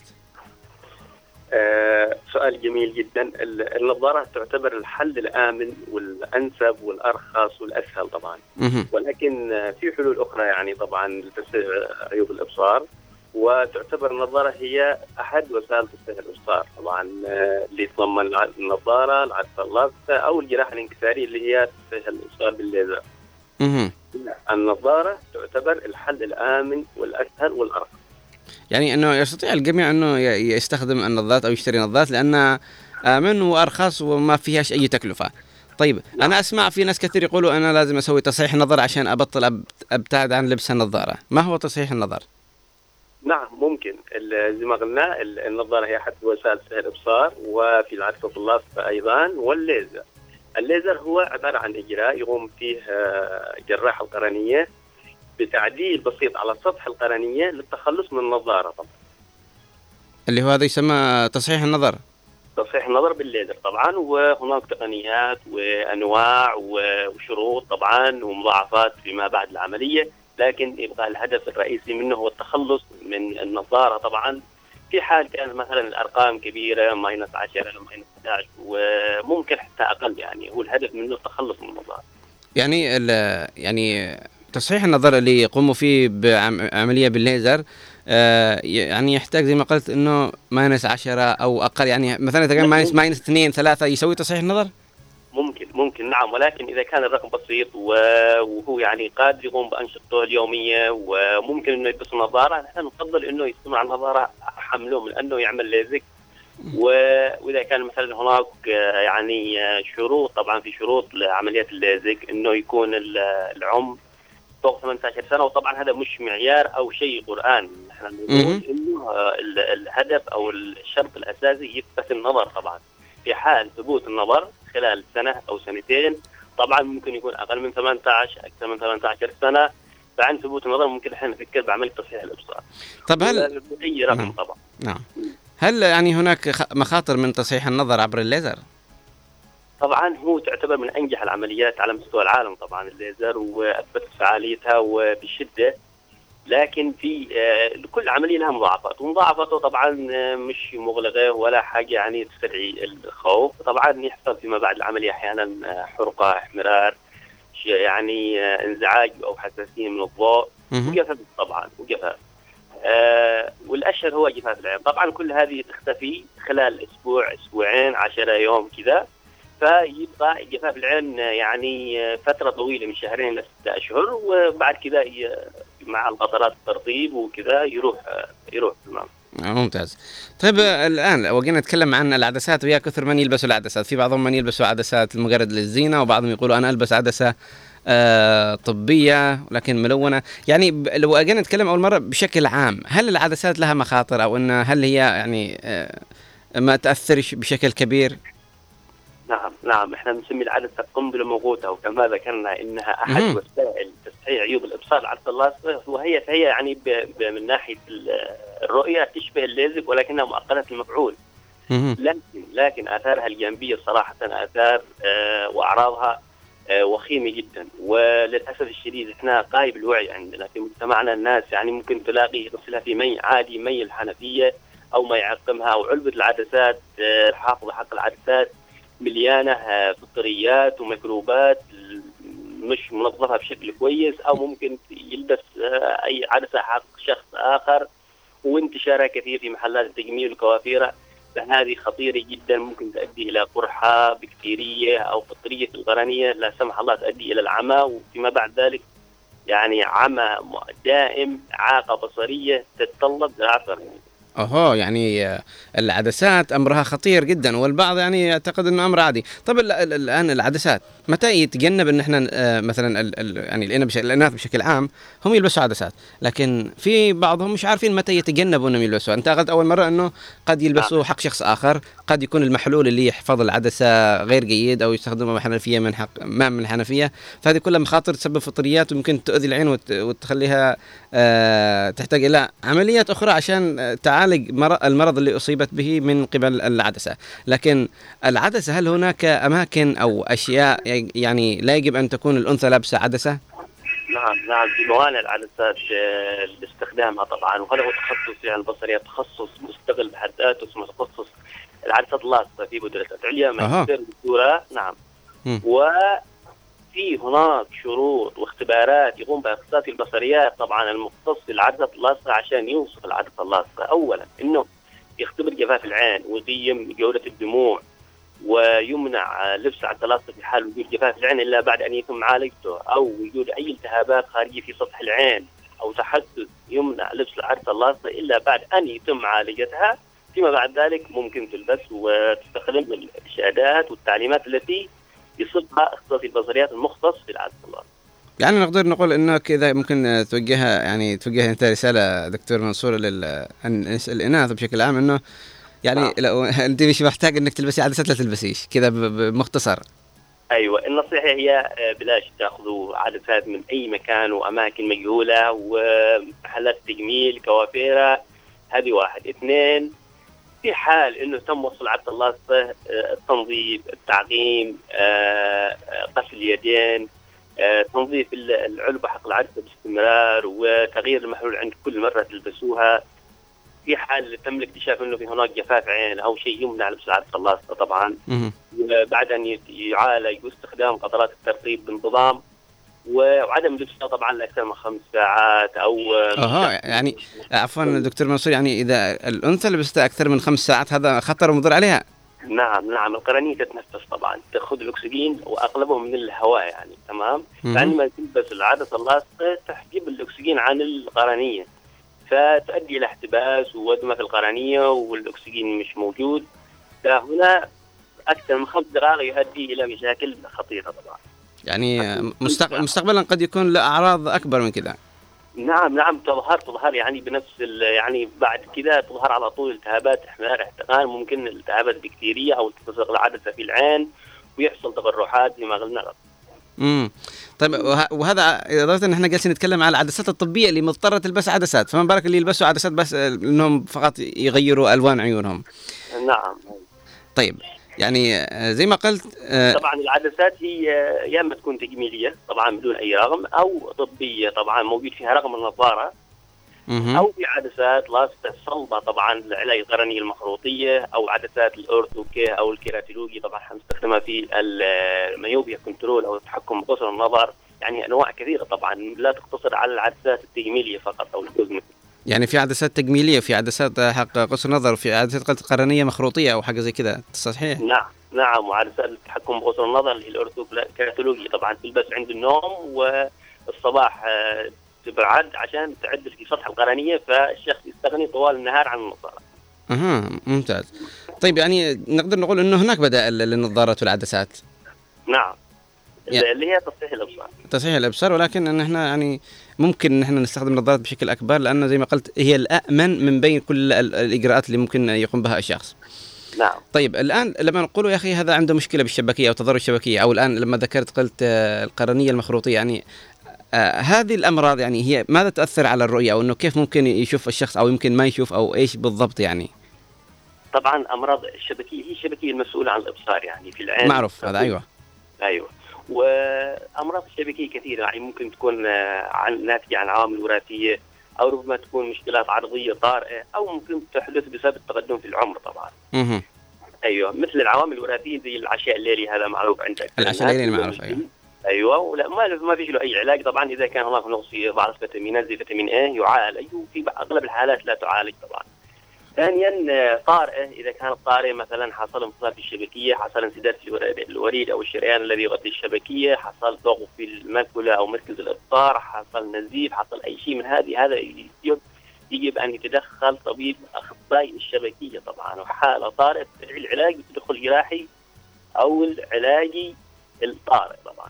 يعني في دكتور خاص بالعلاج الشبكية. نعم نعم في طبيب عيون أخصائي أمراض شبكية طبعا امم جراحة طيب. وفي في أمراض طبعا تحدث بسبب التقدم في العمر زي مثلا آه، آه، تنفس البقعة الصفراء المرتبط بالعمر أو أحيانا بعض الأحيان يحصل انفصال شبكية بسبب التقدم في العمر أو وجود السكر واعتلال الشبكية السكري هذا غالبا نشاهده في تنكس البقعة الصفراء في الشبكية قلت. أيوه يعني نتاجه إيش يعني إيش بيحدث للرؤية بالضبط؟ أيوه هذا هو أصلا ال- الشبكية هي الجزء المسؤول عن الإبصار وتنقل الصورة عبر العصب البصري إلى الدماغ معروف؟ لا أو البقعة الصفراء هي الجزء المنطقة الوحيد المسؤول عن الإبصار في الشبكية طبعا إذا مهم. حصل أي خلل فيها أو أي ترسبات أو آه، أمور من هذه زي ال- ما ذكرنا مم. يحصل مشكلة في الإبصار طبعا وهذه تحصل غالبا عند كبار السن اللي هي اللي اللي يبدأ يدخلوا بتقدم السن أو مرحلة الشيخوخه. أيوه بالضبط. آه، دكتور منصور يعني أنا ألاحظ إنه في بعض الأشخاص في عندهم كذا زي اللحمه كذا عند العين أو آه، يقول لك إنها دائما دائما فجأة مع العمر كذا تنسحب تنسحب لما توصل لمنتصف العين. فهل هذه هي عبارة عن تجمع تراب أو أتربة أو إيش بالضبط؟ تكون كذا زي اللحمه في العين. أيوه أيوه. هذه هي ال- ال- اللحمية أو ضغطه العين. أو التريجيه ما إحنا بنسميها هذه عبارة عن أنسجة تنمو في الملتحمة في غشاء ملتحم في العين تنمو بشكل طبيعي وتبدأ تكبر لها أنواع. طبعا في نوع نشيط ونوع غير نشيط. تعرف في نوع يثبت ما ما يتطور. ولا يزيد إلى يدخل الغراني أيوه. في مراحلها الأولى يعني إذا كانت ملتهبه تعالج بالقطرات والمراهم طبعا وإذا يعني وقفت تمام خلاص تبقى زي ما هي عادي. يمكن الشخص يلبس نظارات واقيه من الأشعة فوق طبعا يكون احد أحد الأسباب. وتلاحظها موجوده عند الفلاحين والزراع يعني موجودة بالضبط. وكذا. أيوه لأنهم واصل في متعرضين للشمس وكذا. ف... فيعني يعني يمكن إنه علاج أو تدخل عملية. نعم وغاية كوقايه نظاره شمسيه وقطرات ترطيب و- وإذا كانت ملتهبة هناك قطرات بعض القطرات. لكن في الحل الأخير إذا تنمو وصلت إلى الغرنيه وعاقت الرؤية فالحل الوحيد هو الجراحة طبعا وهي آمنة طبعا. الجراحة آمنة. أيوه آمنة ممتاز. آه، ممتاز. بالحديث عن إنه في لأنه في ناس كثير جدا أعرفهم زي زي ما قلت هم بالقرية عندنا في آه، في في مدينتي. فأنا لاحظ كمان إنه عندهم كثير من هذه وبعضهم قد بدأت شبه وصلت إلى القرنية وتحجب عليهم الرؤية فلا بد إنهم آه، يضطروا إلى دخول عملية. وهي أيوة، آمنة كما وضحت. طبعا آه، علاجها هو التدخل الجراحي. وطبعا هي تعمل استجماتيزما ولا بؤرية آه، لأن فقط على الغرنية تغير من شكل الغرنية تعمل ضعف في الإبصار أو استجماتيزما نسميه لا بؤري وكأنه غشاء يعني حولها. نعم غشاء خلاص القرنية الشكل ال ال يعني السطح الأساسي في عملية الإبصار طبعا مم. وهي المسؤولة عن النظر اللي منها يم- يدخل الضوء إلى ال إلى العدسة ثم ينكسر على الشبكية فأي عتامه في القرنية تسبب عاقه في الرؤية. مهم. طيب إحنا دائما ما نسمع المياه البيضاء المياه الزرقاء يا ريت دكتور منصور تحدثنا عن هذه الأمور والله وإحنا كم نبهنا ويعني ونقول للناس الكشف الدوري الكشف الدوري سنويا حتى يقول لنا أنا ما عندي أي أمراض اكشف اكشف ما عندك أمراض اكشف ما في أي مشكلة. المياه الزرقاء هذه سارغ البصر عم نسميها طبعا في أمراض طبعا ممكن إنها تكون أحيانا طارئة مثلا آه، حاد ارتفع ضغط العين عند الشخص. نتيجة مرض معين أو أدوية يستخدم أدوية معينة. أو إصابة في العين فهذه قد على طول هو نفس الشخص يشعر بألم بصداع بحاجه زي كذا تؤديه إلى المستشفى فيتعالج. وفي نوع بنسميه مزمن أو chronic simple glaucoma هذا النوع لا يشعر فيه الشخص يؤدي إلى آه، ارتفاع ضغط العين طبعا ارتفاع ضغط العين فيضغط على العصب البصري فيبدأ يروح ال- ال- المجال الرؤية الجانبي تدريجيا إلى أن تلاقي الشخص فجأة يقول أنا مش شايف مش شايف كأنه شايف من نفق أو شيء انبوب زي كذا. فقد لأنه تم فقدان الرؤية ال- الجانبية أو الحقل البصري يعني نسميه ال visual field. وهذا بسبب أنه المياه الزرقاء. بسبب المياه الزرقاء المزمنة طبعا.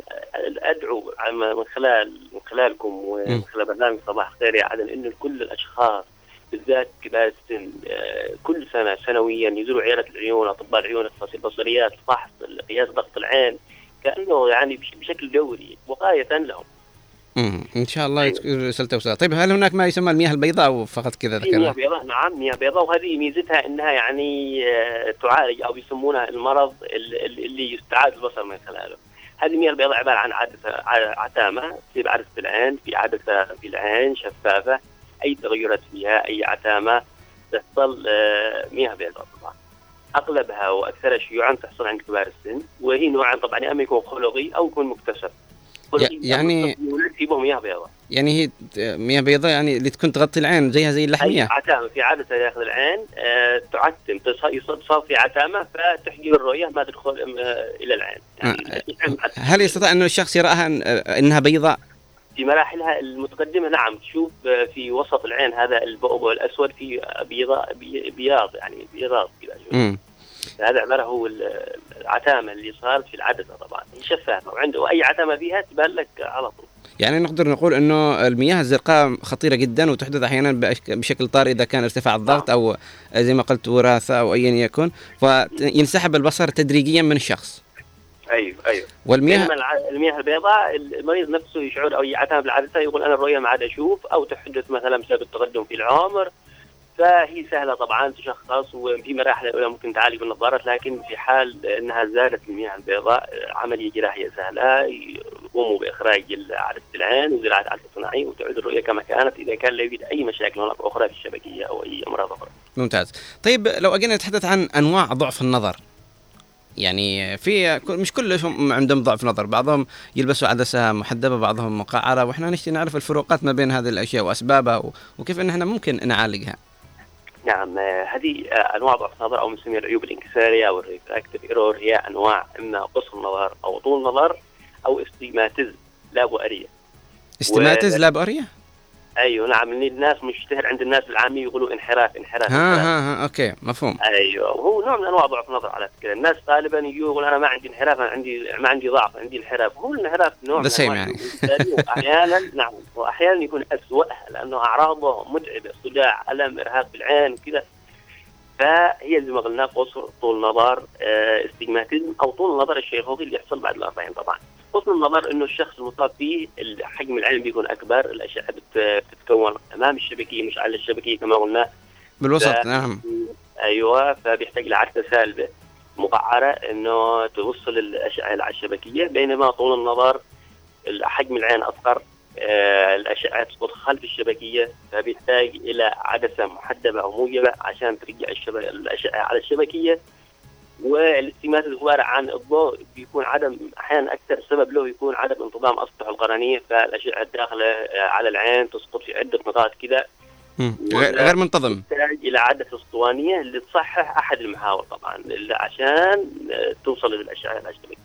طيب الآن اللي قلنا مثلا إذا كنا تكلمنا عن آه، اللي عنده ضعف نظر يلبس عدسه آه، محدبة أعتقد اذا إذا كان قصر النظر minus يلبس آه، مقعره وإذا مقعرة. كان أيوه وإذا كان بالموجب أو طول النظر محدب.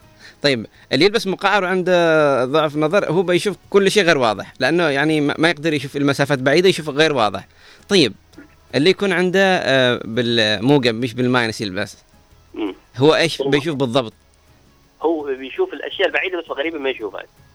أها يعني بالعكس إنه يشوف الأماكن البعيدة أيوة. أما القريبة تكون آه، آه، مو ممو كذا آه، ضبابية أيوة. نستطيع القول أيوة. طيب الآن وأجينا نتكلم تكلمنا عن ضعف النظر وعن اسبابها طول النظر الشيخوخي طبعا اللي هو بعد الأربعين سببه الرئيسي إنه بيحصل ضعف في عدسه العين في ال- ال- ال- العضلات اللي تعمل لها انقباض انبساط فبيحصل طبعا عند غالبية الناس بعد الأربعين مم. يحتاج إلى نظاره للقراءة أو للغريب مساعدات الغريب مم. وع- وعلاجها نقدر نقول إنه يعني الواحد إنه مثلا يلبس العلاج, هذا العلاج نظارة على الثلاثه ولكن ننبه وننوه إنه ينتبهوا تماما أو تصحيح الأبصار مم. طيب هل يعني مثلا بعضهم يلبسوا أرقام يعني كبيرة عليهم أو إنه يعني يكون رؤيته واضحة برقم معين أو درجة معينة يطلب له أكبر من ذا الدرجة فهل هناك مخاطر لهذا الأمر؟ لا هو أصلا أرقام وقياسات ثابتة طبعا ولوحات اختبارات دقيقه طبعا وعالمية مقاسات. آه، يتم إذا زاد الرقم عن الرقم اللي هو يحتاجه الشخص فما بيشوف. أو قل بيشوف بس الدرجة مش واضحة طبعا. ولكن يفضل إنه نعطي تصحيح المناسب لرؤيه واضحة تكون ستة على ستة. ممتاز. في حال إنه الشخص أول مرة يلبس نظارة واكتشفنا إنه عنده ضعف كبير ممكن نعطيه اولا المقاس تدريجيا عشان يتقبله. ما بعد ستة اشهر ثلاثة اشهر كذا نتابعه ونزول المقاس لين يوصل لمرحلة. طيب بالحديث آه، دكتور آه، منصور عن جفاف العين في بعضهم يقول لك يا أخي أنا دائما عيني جافه في جفاف العين ودائما يقول له دكتور عيونك يقول يا دكتور عيوني تحمر يقول استخدم قطرات طب آه، من آه، ماذا ينتج جفاف العين؟ مرض جفاف العين جيت على الوجع طبعا مرض جفاف العين هو مرض شائع يحدث عندما لا تستطيع توفير الدموع توفير الترطيب الكافي للعيون طبعا لأسباب كثيرة. آه يعني جفاف العين متنوعه تضر بأداء الغشاء الدمعي. طبعا يتكون اولا الغشاء الدمعي من ثلاث طبقات. في طبقة زيتية خارجية وطبقة مائية اللي هي الطبقة المتوسطة وطبقة آه، مخاطية التي تعمل على التصاق الدمع في القرنية. طبعا هذا الغشاء الدمعي قبل القرنية. مم. غشاء دمعي قبل القرني أيوه. يظل سطح العين رطبا وناعما شفافا بفضل هذا المزيج من طبقات الدموع، أي خلل في أي طبقة من طبقات الدموع يؤدي إلى جفاف العين، طبعا يتم التشخيص الدقيق وبعد الفحص السريري والاختبارات نعرف أي طبقة في بها خلل عشان تعطي العلاج المناسب. لأنه أغلب الأشخاص يوصف قطرات الدكاترة يوصف قطرات ترطيب وطبعا هو مش شخص إيش الطبقة اللي موجود فيها؟ نقص عشان أنا هل موجود في الطبقة الزيتيه. موجود في الطبقات ال- المائية أو الدهنية طبعا. نقدر نقول دكتور منصور إنه يعني قطرات العين مش أي قطرة ممكن نستخدم لأنه زي ما قلت في طبقات تختلف وكل طبقة تخت... يبغى لها أيوة. قطرة مختلفة. نعم بالنسبة لقطرات الترطيب طبعا. طبعا هي تعتبر من الأدوية عادي ممكن تستخدمها في أي وقت تأخذها من أي صيدلية قطرات أوكي لكن قلت القطره تختلف لكن آه، العلاج المناسب والصحيح إنه يتم التشخيص من قبل الاختصاصي اللي يعرف أي طبقة في بها مرض هذا واحد هذا. أحد الاسباب السبب الثاني النقص في افراز الدموع بسبب مثلا التقدم في السن أو مثلا آه،. تحسس في العين أو التهاب في المفاصل زي الروماتيزم أو اضطرابات الغدة الدرقيه أو نقص في فيتامين اي هذه العوامل تؤدي إلى جفاف في العين أو مم. بعض الأدوية مثلا مثلا مضادات الهستامين اللي عندهم تحسس أو مضادات الاكتئاب. طبعا هذه شائعه جدا تعمل على آه، تعمل جفاف. والادويه الأدوية الهرمونية أو أدوية علاج الضغط اللي عندهم ضغط أو السكر أو آه، الشباب اللي عندهم حب الشباب يستخدموا علاجات تؤدي إلى جفاف في العيون. أو ادويه منع الحمل. طبعا هذه كلها تؤدي إلى جفاف. عندي صديق تفضل. وما بعد عملية تصحيح النظر كما ذكرنا إنه يحدث جفاف من شهرين لتسع اشهر من شهرين لتسع شهور. أيوه من. شهرين اشهر يستمر طبعا هذه هي العيب الوحيد اللي في تصحيح عيون الابصار إنه الجفاف. أيوه. فمشكلة إنه يكون يعني يسوي تصحيح نظر ويقيس تسع شهور وهو يستخدم قطرة عشان جفاف العين. فهذا متعب لكن يقول لك آه، ما فيش حاجة تجيب العيش. آه، أنا برضو عندي صديق يستخدم آه، حق التحسس ومن حق الربو ودائما فجأة كذا نلاقي عيونه حم تحمر وجفاف عينه وتلهب عينه. فهو يعني لابد إنه يحتاج يأخذ قطرة. نعم يحتاج ياخذ قطره طبعا وزي ما قلنا هي مضاد الهستامين حق التحسس هذه العلاج فممكن إنه ياخذ قطره أو ممكن فحص وتشخيص دقيق ونعرف هل سبب الجفاف أو شيء اخر لكن يفضل إنه يأخذ أصحاب الادويه المزمنة طبعا بمعنى الضغط السكر ال- الاكتئاب ال- منع الحمل الأمور هذه الأدوية الهرمونية بشكل عام يفضل إنه قطرات الترطيب تبقى معاهم أو كبار السن مثلا بيحصل مشاكل في الغدد مم. هذه يفضل إنه يستخدموا قطرات الترطيب بانتظام طيب دكتور الآن بالحديث عن أيام الطفولة كنا أيام الطفولة زمان لما نجلس أمام التلفزيون كذا قريبين أمهاتنا صيفونا ابعدوا بتنعموا وبتمرضوا. فالآن أصبحنا مع تطور التكنولوجيا الآن نلبس نظارات آه، آه، 4K على عيوننا فهل هذا خطر أم لا؟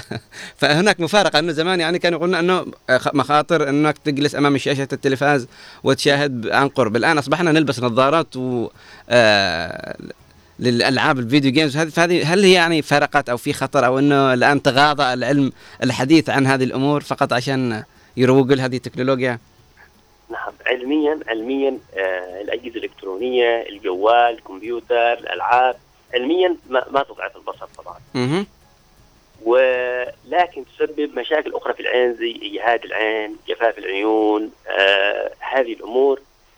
فهي لكن إنها تضعف البصر لا. ولكن في دراسات يقولوا إنه الأطفال اللي يغضوا بشكل أكبر أوقاتهم أمام ال- الجيم الألعاب والكمبيوتر وكذا يتطور عندهم قصر النظر. ولكن الأرجح إنها ما تضعف البصر كضعف في الابصار أو عيوب انكسارية تسبب. لكن إنها تتعب العين يعني تتعب العين بشكل عام. يعني هو هذا من يظلوا مركزين وبؤبؤ العين قسم متسع أيوه كذا. هذه الجفاف هذه أحد يعني ال- العين ترمش مثلا في الدقيقة من 15 إلى 18 مرة رمش كذا. أيوه كل ما رمشت يعني سبحان الله ال- الرمش يشبه مساحة سياره طبعا. أي والله صحيح.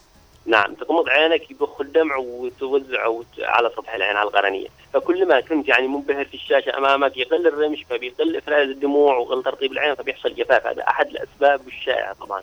مهم.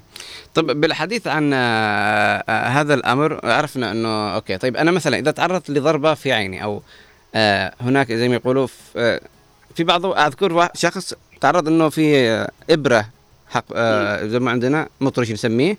كانوا يلعبوا فيه فمر كذا ضغطوا وطار حق المطرش إلى عينه. فأصيبت عينه وانعمى طب هل في يعني في حال نجاة أو في حال آه، طار حاجة إلى عيننا أو شيء حاد إلى عيننا هل في نجاة إن العين ما تتعرض في لل للإصابة؟ يعني إذا جاء ليس في البؤبؤ أو ليس في البقعة السوداء أو اجى في المكان الأبيض هل يعني كذا ولا كذا بتتضرر العين؟ نعم نعم نعم. أي إصابة في العين بالذات القرنيه لأنه في القرنية قبل ال- القزحية اللي جزء ملون في قبلها طبقة أو اسمها القرنية وهي شفافة طبعا.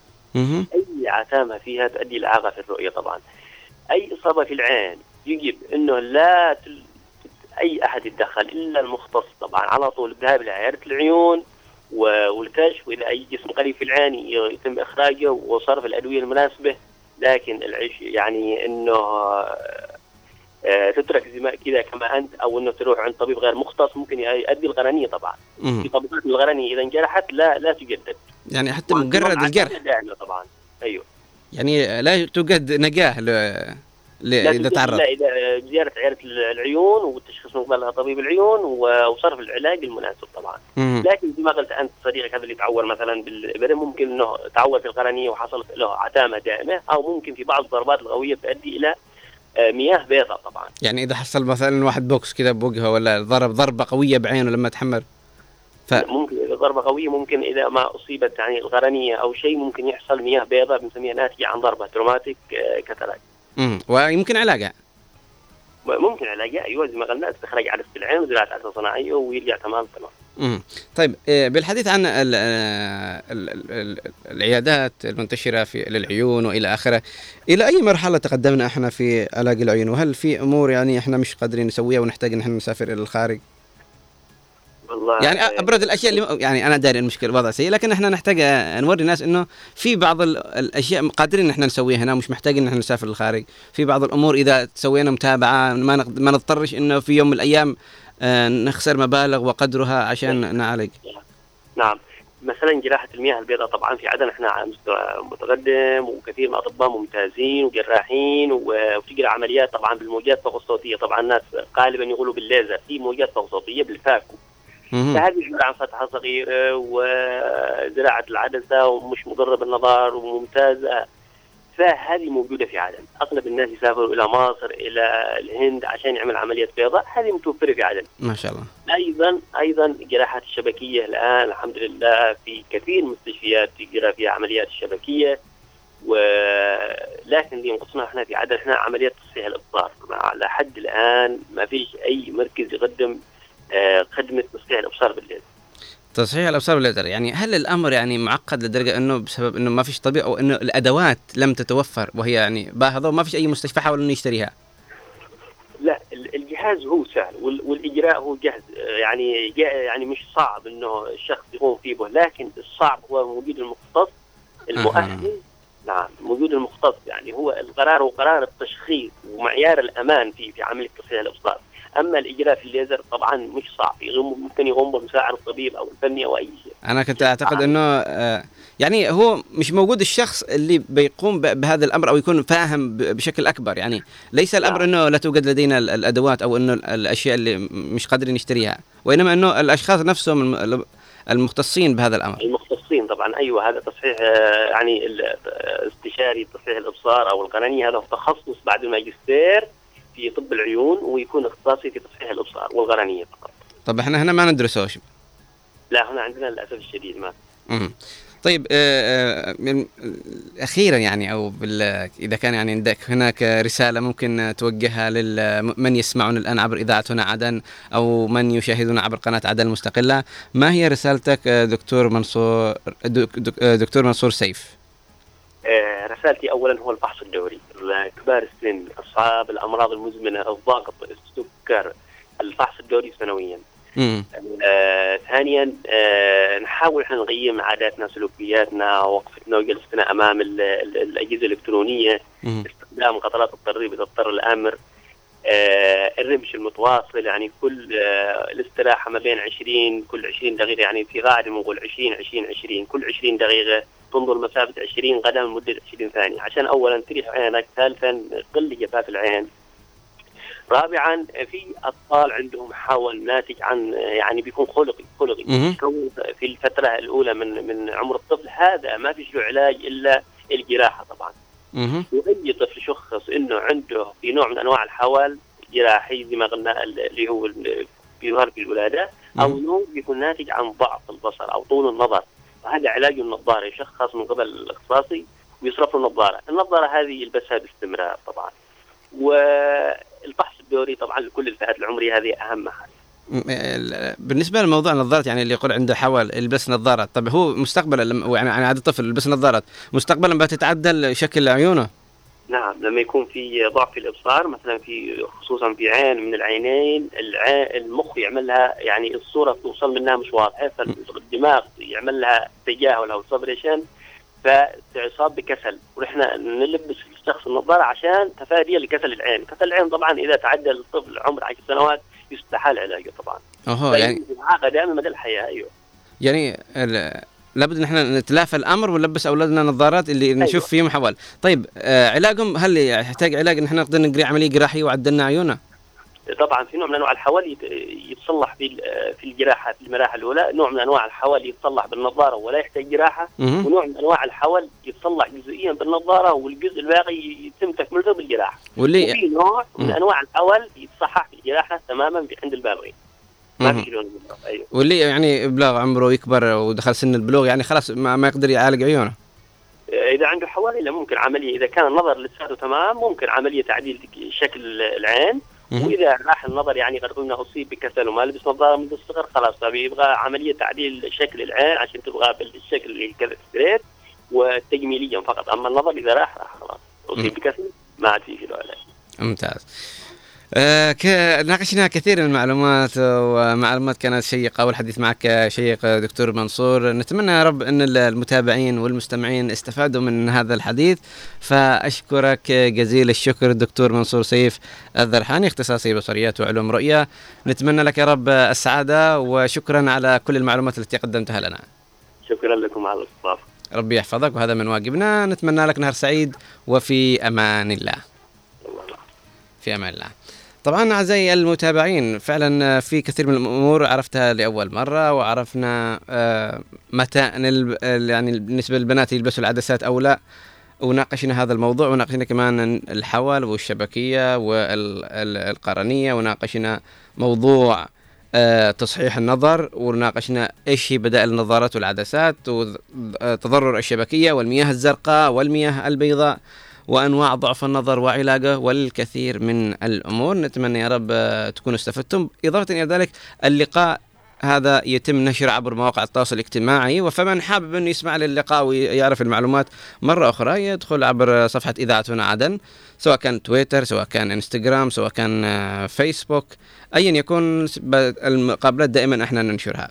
نقرأ بعض التعليقات قبل أن يداهمنا الوقت. أم أحمد من عدن.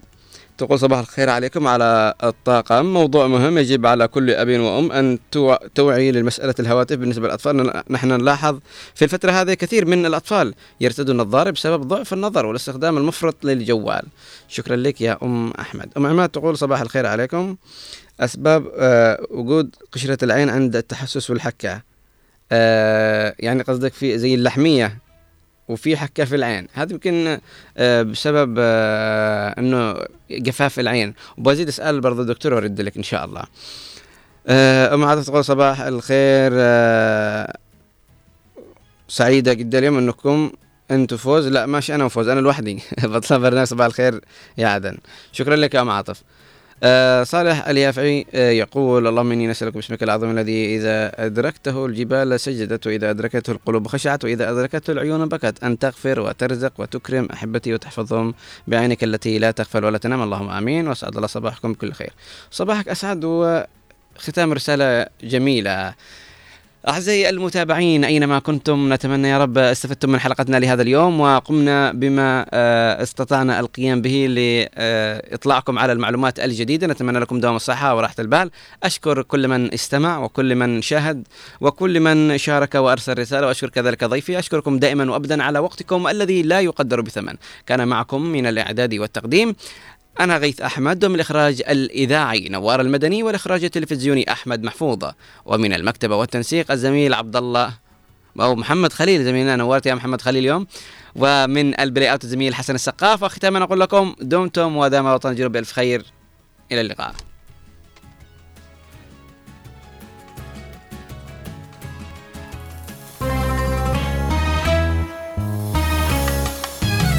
يا حبيبي سعد صار